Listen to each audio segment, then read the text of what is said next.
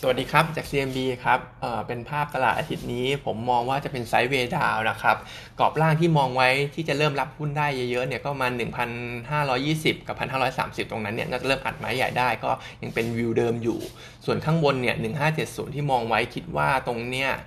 มันก็อยู่ปิ่มๆกรอบบนแล้ว คิดว่าไม่น่าผ่านได้เพราะว่าโควิดเนี่ยยังเป็นโอเวอร์แฮงอยู่นะครับแล้วก็ดูเหมือนสถานการณ์จะยังไม่ได้ขี้คายลงเท่าไหร่ คิดว่าหลังสงการเนี่ยก็ยังจะตลาดเราเนี่ยก็ยังจะมีผลกระทบต่อโควิดต่อเนื่องนะครับ ส่วนจะลงไปลึกถึงขนาดทะลุพันห้าหรือเปล่าผมก็ไม่ได้มองแย่ขนาดนั้น เพราะว่าฝรั่งเนี่ยอย่างที่ผ่านมาก็คอยรับหุ้นเราอยู่เหมือนกันเวลาหุ้นตกหนักๆเนี่ยฝรั่งก็เป็นเน็ตบายค่อนข้างเยอะนะครับ ก็เลยมองว่าที่พันห้าต้นๆ อย่างพันห้ายี่สิบพันห้าสามสิบเนี่ยก็น่าจะเริ่มซื้อไม้ใหญ่ ๆ ได้นะครับส่วนทางรีเสิร์ชของทาง Bank CMB นะครับ ดรอมอนเทเองเนี่ยเขามีการเตือนเรื่องของ recession เหมือนกันนะครับ ว่าพอเจอ wave 3แล้วเนี่ย ในส่วนของ quarters แล้วเนี่ยอาจจะมีการหดตัวเป็น2 quarter ติดต่อกันนะครับ ทีนี้เขาก็มอง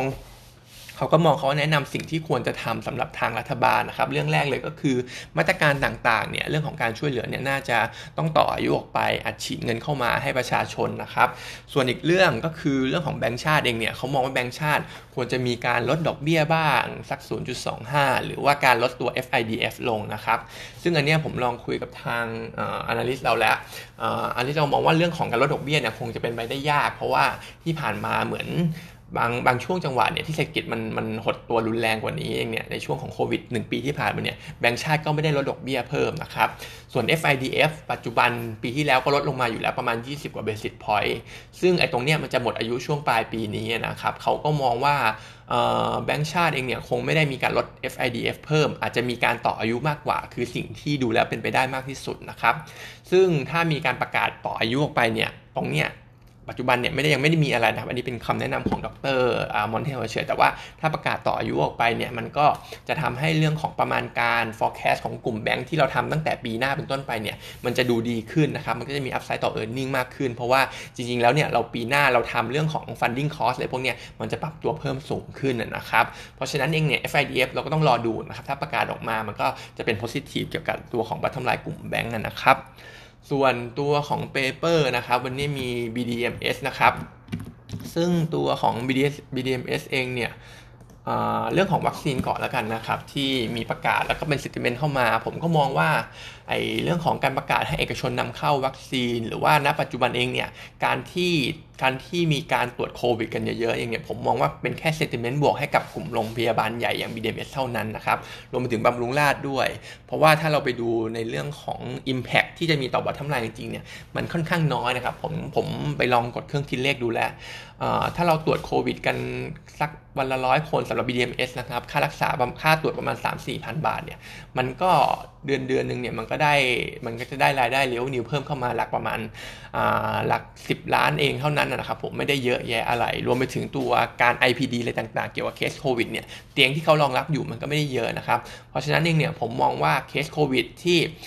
ทยอยทยอยตรวจกันอยู่เนี่ย BDMS หรือว่าบำรุงราษฎร์เนี่ยอาจจะไม่ได้ผลประโยชน์ต่อ bottom line เท่าไหร่เป็นเรื่องของ sentiment เท่านั้นนะครับ เพราะฉะนั้นก็คิดว่าตัวอย่างบำรุงราษฎร์เนี่ยน่าจะ take profit ไปดีกว่าเกี่ยวกับ sentiment ที่ขึ้นมาตรงนี้นะครับ ส่วน BDMs เนี่ยมองว่ามันยังมันยังแลกกาดอยู่ เพราะว่าถ้าเราไปดูตัวอื่นเนี่ยมันขึ้นไปสู่เลเวล P โควิดกันหมดแล้ว แต่ว่า BDMs เนี่ยไอระดับราคาหุ้นช่วง P โควิดเนี่ยมันคือประมาณ 24.5 บาทนะครับก็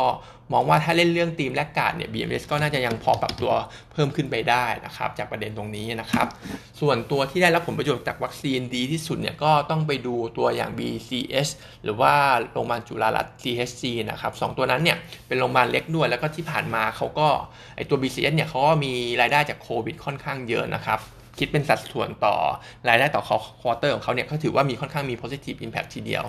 ซึ่งควอเตอร์หนึ่งเนี่ย BCS ตรวจไปประมาณแสนสองเรามองว่าควอเตอร์สองเนี่ย BCS เนี่ยจะตรวจไปอีกประมาณแสนแปดนะครับซึ่ง revenue ที่เพิ่มขึ้นมาเนี่ยประมาณ 3-400 ล้านบาทเลยสำหรับตัว BCS นะครับก็มองว่าถ้าเล่นเล่นธีมเรื่องของตรวจโควิดเนี่ยไปที่ตัวโรงพยาบาลเล็กอย่าง BCS หรือว่า CG ดีกว่านะครับ